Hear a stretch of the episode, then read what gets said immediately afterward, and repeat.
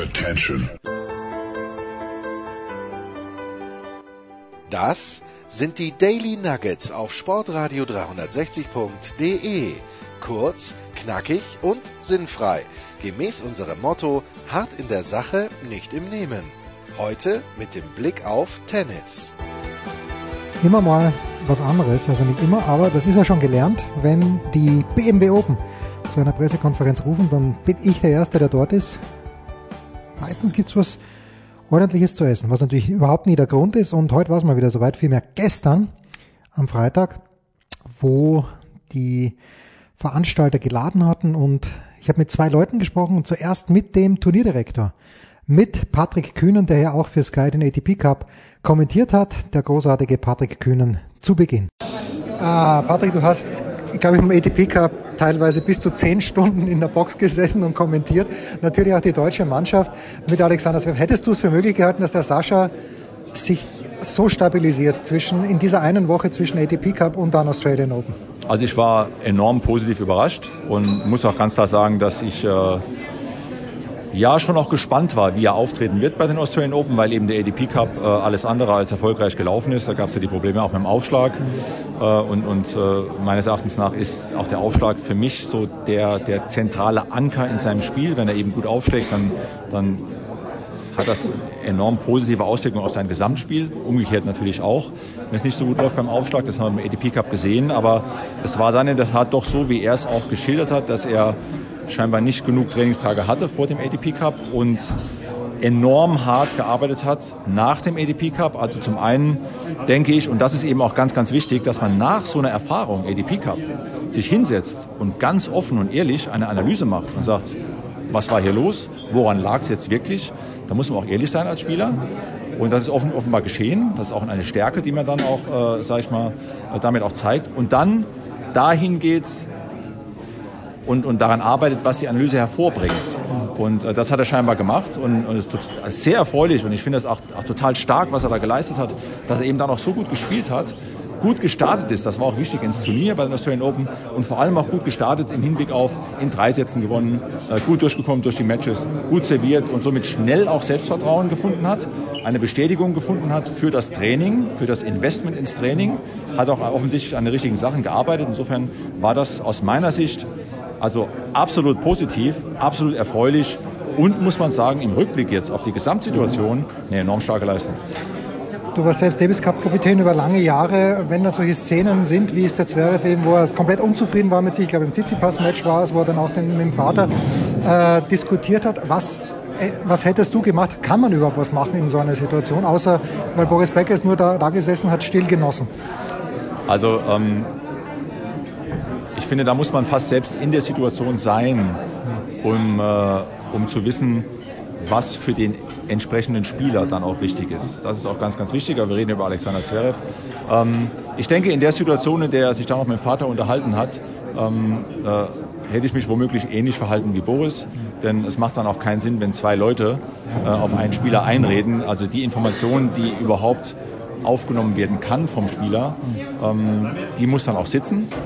Äh, damit es was bringt, ganz klar. Und da ist auch eine, eine klare Kommunikation, äh, eigentlich ohne viel Worte, besser als eine gut gemeinte, überladene Information. Insofern war das okay. Im Nachgang ist natürlich dann äh, ein bisschen Raum, wenn sich die Emotionen auch dann gelegt haben, äh, in Ruhe über Dinge zu sprechen. Ich denke, das hat auch stattgefunden, ganz klar. Aber man muss als äh, Kapitän, als Coach, auch als Service Cup Kapitän, immer auch seine Spieler sehr gut kennen und wissen, wann kann ich welchem Spieler wie was sagen. Okay. Jetzt hat Alexander Zverev für die, FEU, äh, für die BMW Open sehr, sehr früh zugesagt. Äh, ich habe das beim letzten Turnier, da ging auch die, die Frage an dich, glaube ich, bei der Abschlusspressekonferenz, ob Zverev wiederkommt. Wenn ich es richtig in Erinnerung habe, warst du da ein kleines bisschen unsicher, hast gesagt, naja, äh, auf ewig die Verträge nicht. Warum hat es jetzt so problemlos geklappt?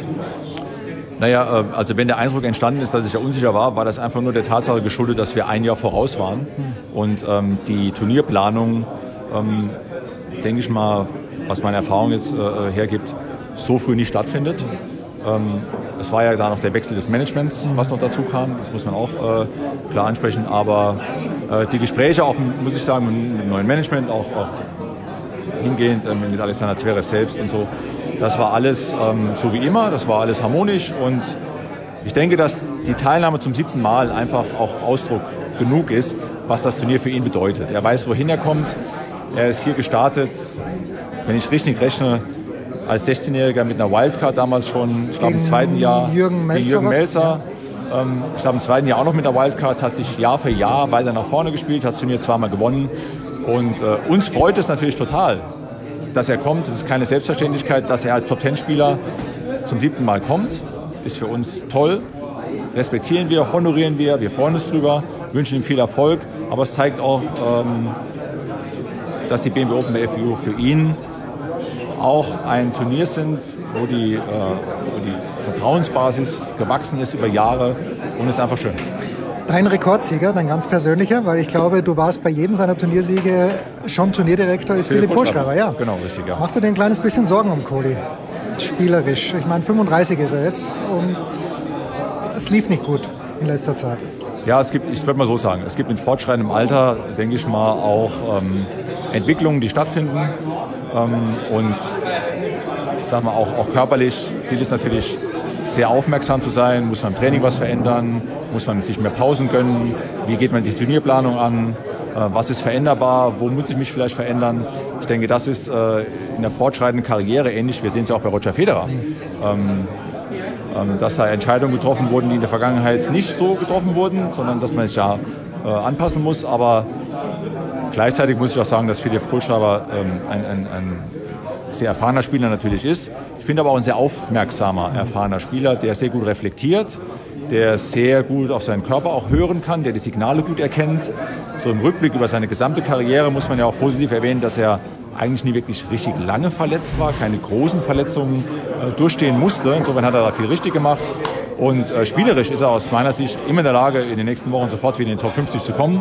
Und wenn der Körper mitmacht, ähm, denke ich, ist Philipp auch schlau genug, äh, entsprechend äh, zu justieren. Du hast äh, mit Yannick Sinner einen ganz, ganz spannenden jungen Spieler hier. Ich habe ihn in Wien gesehen und du hast auch bei der Pressekonferenz erwähnt, er spricht Deutsch, er spricht ein ganz geiles Deutsch, weil er aus Südtirol kommt. Ja, ja. Ähm, muss man sich, der Saisonstart war jetzt nicht ganz so prickelnd von Sinner. Hat, glaube ich, von vier Spielen hat er drei verloren. Ähm, du kennst viele junge Spieler. Ab wann muss man sich Sorgen machen bei ihm oder überhaupt nicht im Moment? Also momentan würde ich sagen nicht. Ähm, entscheidender Faktor ist für mich sein Umfeld da auch. Vor allem auch Riccardo Piatti, der ja als Coach ähm, seit geraumer Zeit schon mit ihm arbeitet. Ähm, er ist sehr, sehr erfahren.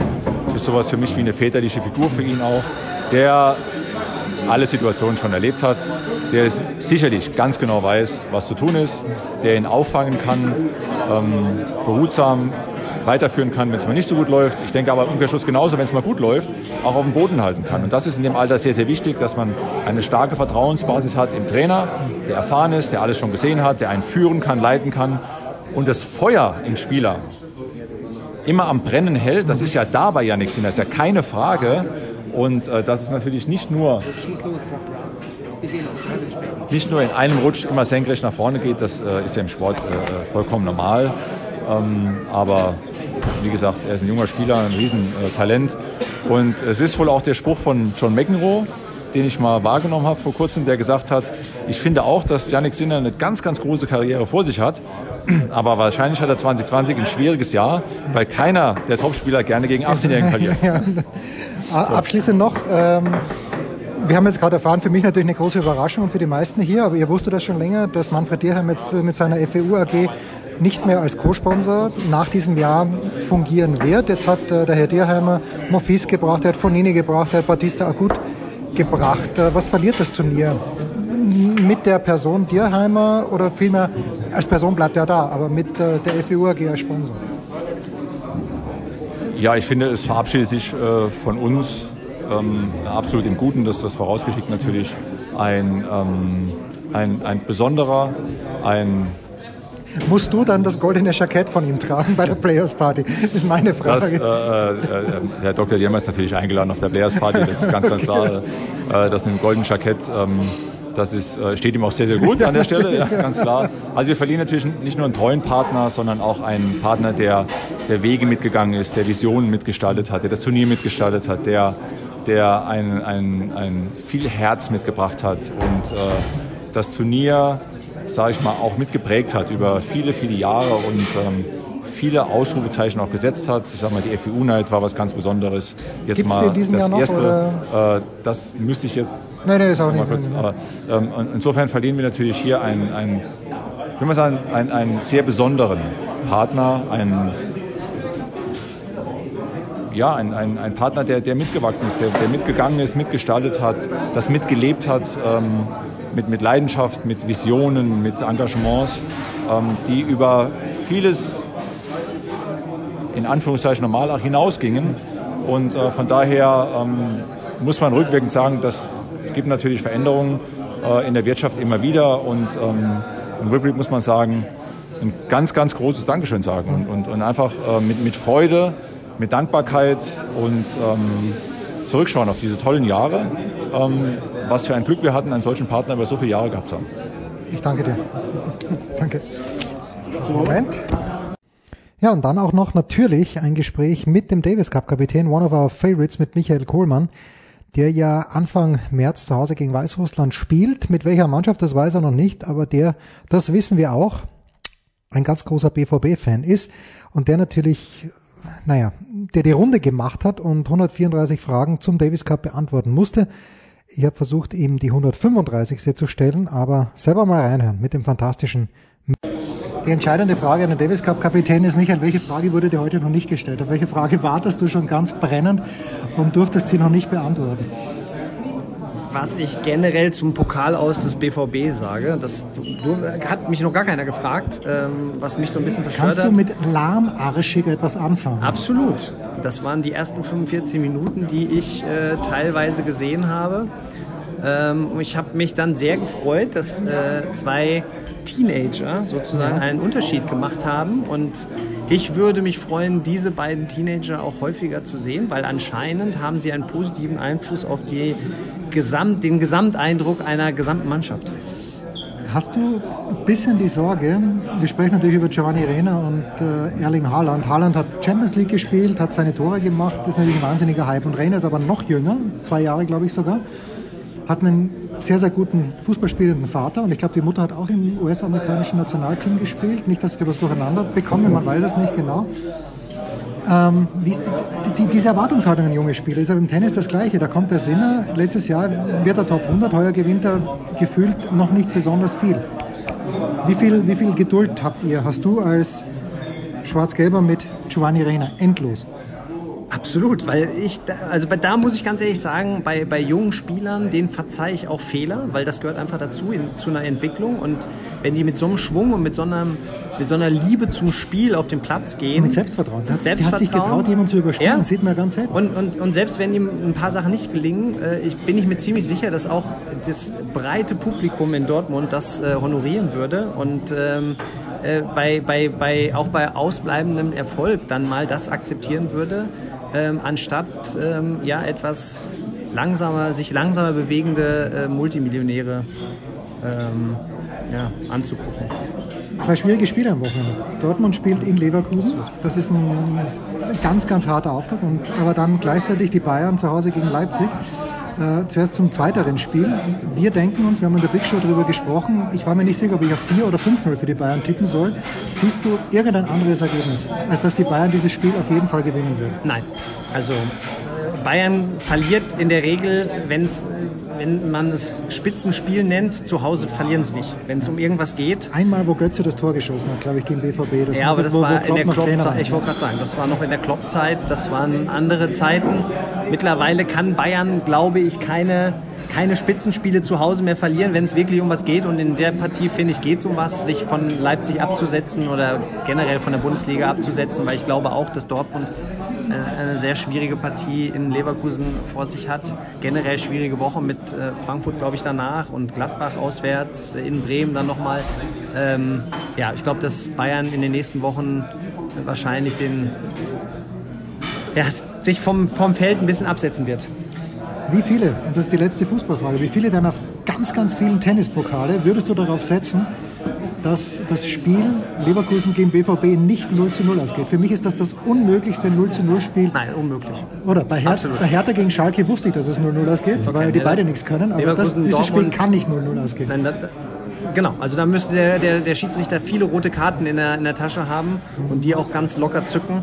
Dann könnte man sich vielleicht irgendwann darauf auf ein 0-0 einigen. Ansonsten habe ich auch das Gefühl, dass da einige Tore fallen werden. So, jetzt zum Tennis. Ja. Wenn die Auslosung erbracht hätte, Davis Cup erste Runde auswärts in den USA und dann halt im Zweifel auf einem schnellen Belag gegen, gegen Rayleigh Opelka und gegen John Isner äh, oder gegen Taylor Fritz, der auch ganz ordentlich spielen kann, wäre das lieber gewesen als ein Heimspiel gegen Weißrussland. Also ein Auswärtsspiel in den USA wäre mir in diesem Jahr ähm, vom Datum her auf jeden Fall lieber Ich wäre gewesen. hingekommen. Ich hätte, hätte versucht, das irgendwie, irgendwie Weil wir ja dann sozusagen direkt ähm, in der Indian Nähe von Wells Indian Wells äh, gespielt hätten. Und ähm, insofern ähm, hätte ich mir da jetzt ähm, aus rein organisatorischer äh, Sicht äh, weniger Sorgen gemacht. Tja, weil natürlich äh, Sascha Zverev hat für Acapulco genannt und Indian Wells ist danach in Österreich das gleiche. Dominik hat von sich aus letzte Woche gesagt, Dominik Thiem, dass für ihn es nie ein Thema gewesen wäre. Äh, für Sascha ist es noch ein kleines Thema, wenn es nicht ganz rund läuft in Acapulco, wovon man aber, was wir ihm auch nicht wünschen wollen und wovon wir nicht ausgehen. Nee, also äh, generell wollen wir, haben wir uns verständigt, nochmal diese Woche äh, zu sprechen. Aber klar, ähm, wenn man die Woche vorher Acapulco spielt und danach die Woche dann wieder Indian Wells, beides Outdoor-Events, äh, neun Stunden Zeitunterschied, äh, ja, ist es schwer vorstellbar, ähm, dass das irgendwo in den Plan reinpasst. Aber äh, nichtsdestotrotz w- werde ich mit ihm mit Sicherheit nochmal sprechen, auch fragen und versuchen, ihn nach Düsseldorf zu bewegen. Ähm, aber ja, das glaube ich ähm, wird eine schwierige Angelegenheit. Die Österreicher haben, glaube ich, vor zwei Jahren mal in Weißrussland gespielt. Auch damals gegen die Aufstellung Iwaschka und Gerasimov, wenn ich mich ganz, ich könnte, könnte mich täuschen. Was muss man über die beiden Spieler wissen, über Iwaschka und über Gerasimov? Weil schlecht sind die nicht. Nee, schlecht sind sie nicht. Sind, ähm, äh, Gerasimov ist einer, der auf schnelleren Belegen ähm, unangenehm spielt, weil er sehr offensiv und sehr aggressiv spielt. Ähm, spielt serviert sehr, sehr gut, äh, spielt gut nach vorne. Äh, Iwaschka ist, äh, finde ich, der, sogar noch der gefährlichere Spieler, auch wenn er in der Rangliste weiter hinten ist, weil er eigentlich alles kann. Er bewegt sich sehr gut, ist auf beiden Seiten sehr solide. Hat in Australien, hat er mich wirklich überzeugt, hat äh, sich qualifiziert und hat er dann in, Rüd gewonnen. Nee, das war Gerasimov. Ah, der. Iwaschka Ja, ja. hat 7-6 im fünften gegen Kevin Anderson verloren. Aber das war eine äh, wirklich hochklassige Partie. Die ist äh, bis nachts um 1.30 Uhr, glaube ich, gegangen. Ähm, also das, das sind zwei, die man in keinster Weise unterschätzen darf und wo man äh, ja, seine Topleistung abrufen muss. Und ähm, äh, ja, man, wir wollen nach Madrid, wir wollen da wieder hin und insofern müssen wir zusehen, dass wir, dass wir an dem Wochenende wirklich ähm, uns top vorbereiten und dann auch äh, die beste Leistung abrufen können. Du hast, du hast mir letztes Jahr gesagt, und mir ist es gar nicht aufgefallen, dass mit diesem Format, wo wir am Freitag zwei Spiele haben und am Samstag aber mit dem Doppelt beginnen, dass es ja eigentlich gar nicht so selten vorkommen könnte, dass das Einser-Einzel wertlos ist. Also das Spiel der beiden Nummer Einsen. Hast du irgendjemand, der dir den Rücken deckt? Dirk Hordorf, ist er da bei der ITF schon dran, dass er den Modus ändert? Weil es stimmt ja eigentlich, wenn, wenn ihr gegen Spanien gespielt hättet, so wie vor ein paar Jahren in Valencia, dann wäre das, das Spiel oder theoretischerweise Zverev gegen Nadal, das Topspiel wäre sinnlos gewesen. Wer unterstützt dich in deinem Begehr? Ja, ich glaube, das ist allen äh, bewusst, dass, dass das äh, in dem alten Format immer passieren konnte. Also das, das war ja immer die vierte Partie eigentlich, dass die Einser gegeneinander spielen. Und äh, es ist ja häufig äh, passiert, dass, dass es 3-0 stand. Also jetzt nicht, aber es ist, ist ja immer mal wieder vorgekommen. Und Stimmt, insofern ist ist ja die, schon. ist, Ja, die, ähm, ist die Partie, die, die die Zuschauer eigentlich sehen wollen oder vielleicht manchmal die interessanteste Partie ist manchmal nicht zustande gekommen. Das hast du mit dem neuen Format, mit dem Finalturnier natürlich nicht mehr. Da spielt die Nummer 1 gegen die Nummer 1, die Nummer 2 gegen die Nummer 2. Also äh, von dem her muss man sagen, ist das mit Sicherheit ein Vorteil für das neue Format, weil du da wirklich die Top-Partien auch äh, am, am Ende des Tages siehst, weil das die zweite Partie einer, einer Begegnung ist. Ja, ich hab's also im alten, im richtig ja- alten Format war es ja genauso. Hätte Genau, ja auch dreimal genau. stehen können und dann. Genau, es ist im Endeffekt jetzt das alte Format auf zwei Tage gepresst, ähm, was manchmal, äh, ja, was es schwierig macht, den, wenn du einen Einzelspieler hast, der auch doppelt spielen könnte, äh, weil du einfach das ist auch nur, weil es ungewohnt ist, dass man Doppelform Einzel spielt. Ich, ich, glaube, ansonsten ist das eigentlich kein Problem, aber ähm, in, in, den normalen Tennisturnieren, wenn man, wenn man die weltweit verfolgt, wird nie ein Doppelform Einzel gespielt, sondern es ist immer erst Einzel und dann das Doppel.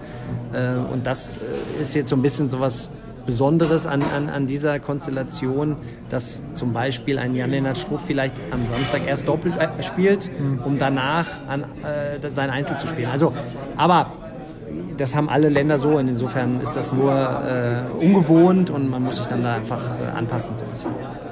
Habe ich dich richtig verstanden vorhin auf dem Podium, dass du gesagt hast, ähm, Novak Djokovic hat im Training, und du hast ihn ja beobachtet, schon beim ATP Cup, noch stärker gespielt als im, Spiel. Was, was macht er dann im Training nochmal anders?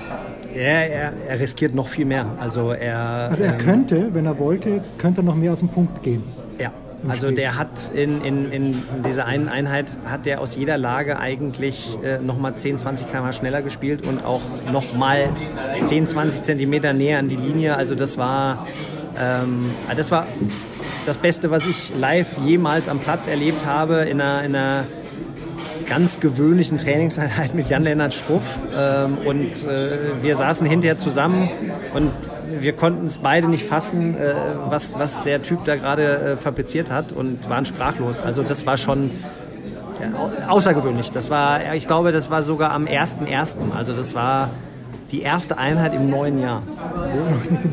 Wie war da die, die Trainerkonstellation? Weil Ivanisevic ist ja, glaube ich, erst später dazugekommen. Macht er das nur mit Weida?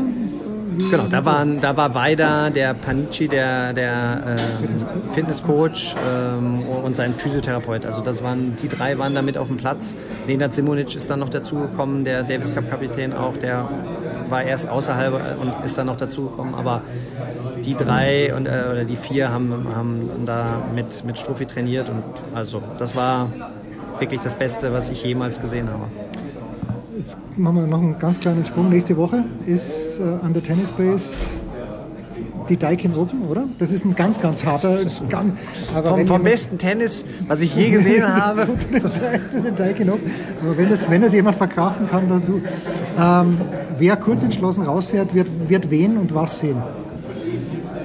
Ja, also für alle Tennisfans kann man immer nur äh, sagen, kommen, vorbeikommen, weil äh, das, das ist ein, ein ITF-Jugendturnier, äh, Kategorie 3, also es ist nicht die, die höchste Kategorie, aber dritte Kategorie werden viele 17-, 16-jährige äh, Jugendliche sein, die wie besten seid, der Welt auch.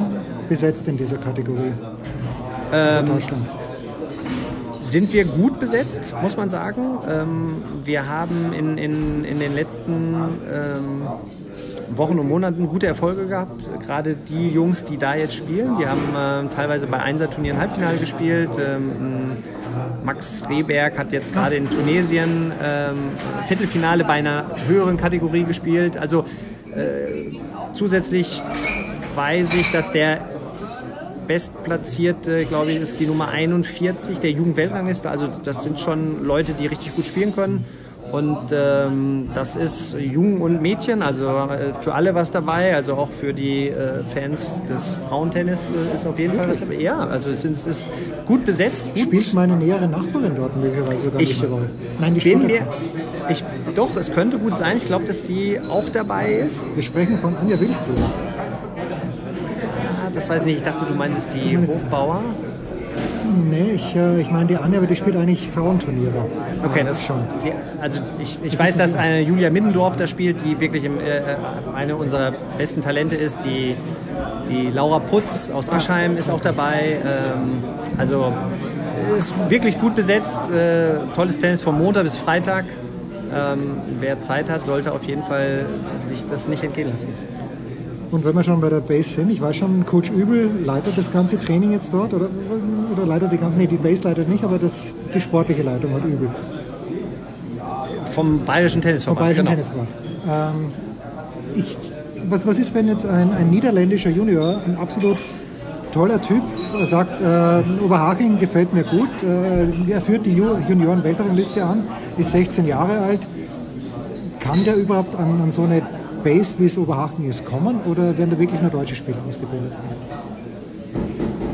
Das ist eine sehr gute Frage, ob jetzt, ich meine, das ist jetzt natürlich eine Konstellation, der weltweit beste 16-Jährige. Stefanos Tsitsipas. Vater Tsitsipas hat vor fünf Jahren gesagt, Oberhaching, Wetter ist immer traumhaft, äh, tolles Gym, Trainer haben wahnsinnig viel Platz in Oberhaching, da möchte ich hin. Was wäre, wenn der Tsitsipas angeklopft hätte?